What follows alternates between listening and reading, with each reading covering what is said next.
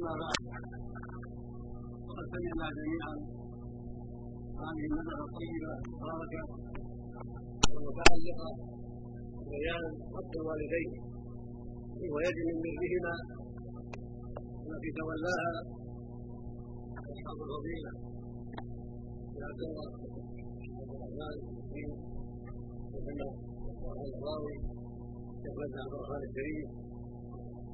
جزاهم الله خيرا وزادهم توفيقا وهدى، وقد اجادوا وافادوا وبينوا ما ينبغي ان يبين فيما يتعلق بالموضوع. ونسال الله ان ينفعنا بما سمعنا وان يعيننا على العمل الصالح الذي يرضيه، وان يجزي المشايخ عن قدوتهم وعن توجيههم وانجابهم ونصيحتهم افضل الجزاء، وأن يزيدنا وإياكم وإياهم علما وهدى وتوفيقا وصلاحا، وأن يعيذنا جميعا من شر أنفسنا ومن سيئات أعمالنا. لقد أحسن المشايخ وبينوا في هذا المقام بيانا جيدا مفيدا جدا، وأشاروا إلى أمور ينبغي لهذا المجتمع الإسلامي وكل مجتمع يتقوا الله ويرجوه أن يفعل ذلك وأن يعنى بذلك، فإن بر الوالدين له شأن عظيم، وكلما عظم الجهل وكثر الجاهلون الذين لا يدرون حكم الشرع المطهر فإنه يكثر بذلك العقوق، وكلما كثر العلم الشرعي والحلقات العلمية وحضور مجالس الذكر كثر الجهل وعطت البصيرة للأولاد والآباء وغيرهم. وفي هذه المناسبة فإن أوصي الحاضرين بالعناية بعلاقات العلم والحرص على حضورها أينما كان من قريب أو بعيد، ولا سيما هذه الحلقة في ليلة الجمعة في هذا المسجد، فإنها ندوات عظيمة فائدة ومحاضرات جيدة أيضا مفيدة، فلا نوصي الحاضرين وغيرهم ممن يبلغهم هذا الكلام نوصيهم بأن يحضروا مثل هذه الندوات ولو بالسفر، ولو بالسفر إليها من الخارج أو الحوضة أو العشاء وغير ذلك. الوسائل الحمد لله ميسرة، قائرات وسيارات وقطارات وكل ميسر الحمد لله، فلو سافر الإنسان من المسافة لا كثير وأكثر وأقل من طلب العلم فسفر مبارك ونفقات مخلوفة لهذا السبيل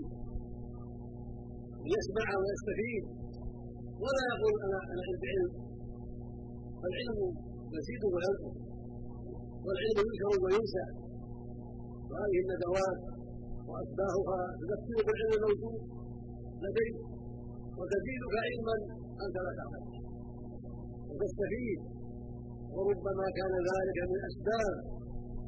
إعانتك لغيرك وتوجيهك لغيرك من أهل بيتك وغيرهم، فيحصل لك بذلك أجر عظيم، ويحصل لك بذلك مثل وجود من هداه الله على يديك.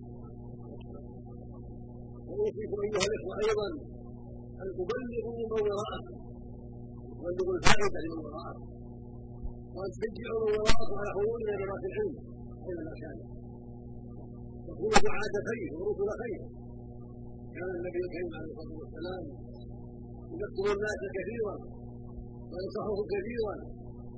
ويقول في آخر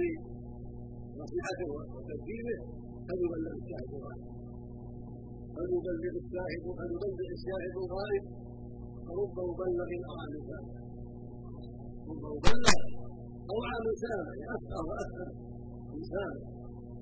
والأخلاق يقول: يقول الله وأن ومعن طالة فوعاها إما أسلحة وسلم، فرب عامل فقه لفقه ورب عامل فقه لمن وفقه له، وهو الواقع. فأنا أكرر أكرر على أقوال الحاضرين أن يعلموا بحلقات العلم أينما كانت، وأن يحرصوا على حضورها ولا يشغلوا عنها بالدعوات التي لا فائدة فيها أو اجتماعات لا فائدة فيها أو تضر، ويقدمها على غيرها ويقدم لها هذا الوقت ولا تستغني عنها بشيء هذا. وهذا لا يخص هذه الندوه بل المقصود اي اي حلقه من حلقات العلم الشرعي من اهل العلم في اي مكان وفي اي وقت وفي اي بلد ينبغي لمن كان حولها ويستطيع الوصول اليها ان يسعى لذلك وان يحضر حلقات العلم ولو كان شيبه كبيره او كان شيبه كبيره يتحمل ويجتهد حتى يحضر العلم. واما الشباب فيعظ لهم بما اعطاهم الله من قوه وقدره وينبغي لهم ان يحضروا العلم وان يستفيدوا وان يفيدوا من وراءهم من اهل وجيران واصحاب واخوه يفيدوهم ما سمعوا وعلموهم ما جهلوا ويحرضوهم على حضور حلقات العلم وكاس العلم حينما كان. وقد تعرض المشايخ للمسائل وذكروا واشاروا الى حديث ثلاثه الذي ذكره الغار وهو حديث عظيم جليل ربما بعضهم قد يتبعه او يحب ان يولد الذي قد سمع لو غلبت السماع ولم يسمعه ويستفيد بها. ثبت في الصحيحين من حديث ابن عمر رضي الله تعالى عنهما ان النبي عليه الصلاه والسلام قال كان ثلاثه في من كان قبله ثلاثه في من قبلنا قبل هذه الامه اراهم النبي وهو في المطر الى غار نزل به المطر عند المساء الليل فاراه النبي فمطر الى غار بعرض الجبل فدخلوا فيه فلما دخلوا فيه نزل استقبلوا فوقه فنزلت عليهم الغار صدر عظيمه انزله الله جل وعلا عبره وامتحانا وابتلاء فنزلت عليهم الغار وما استطاعوا دفعها ولا تحييها. فقال بعضهم لبعض انه لا يجيبكم بهذا الامر الا ان يذكر الله بخمسات خمس اعمال وبخمسات اعمال. فقام الاول وهو الذي غسل بابنه والديه فقال اللهم انه كان شيخان كبيران وكنت لا ادرك قبلهما اهلا ولا مالا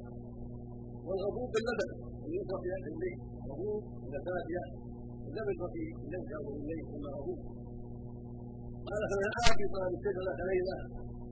فلا اروح عليهما الا واذانا حلفت لهما غفورهما في المسجد بينهما العباد فلم ارى انتظارهما وقدت على انتظر انتظارهما كره ان يبصرهما ويكدر عليهما نومهما وكره ان يسقي زوجه زوجته واولاده قبلهما كان عاده لهذا حتى ان يرجع ولو انه سقاه هذا ما في باس وعزل لهما حقهما ما تعرف لكن في كثره في قوله من حبهما وبرهما والحث على الحصول على عاده كريمه ما اولى ان يسقي عليهما قبلهما فوقف وقفا انتظروا سقاهما فلم يزل واقفا ينتظر حتى ما نقل فاستيقظ وسقاه. قال اللهم ان كنت تعلم ولذلك على افتراء وجهك تخرج عما تريد. افراد الصخره قليلا راوا السمع ولكن قلب لا يستطيع الخروج. فقام الثاني وقال اللهم انه فاهم ابنه عم بالعبد المسير واني اردت على نفسها فابت وفي الوقت قالت ان تحبها كاجبنا نحب رجال النساء فأردت على نفسها هذا لأنها توافق على بعض ثم إن على نفسها سنة حاجة شديدة ما عندها ماء على نفسها سنة هي حاجة شديدة فجاءت إليه تطلب العون فقال لا أنا أتوكل لنفسي فاضطرت إلى ذلك وأعطاها مئة مئة ليرة مئة دينار مئة درهم على أن تخلي بينه وبين نفسه ليفعل ذلك. فسلم لها الذهب وتمكن منها فلما جلس بين رجليها لجامعها قالت يا عبد الله اتق الله ولا تكن مخافا الا بحق. فلما قال هذا الكلام خاف من الله عز وجل وخاف من تعرض في هذا الزنا فقال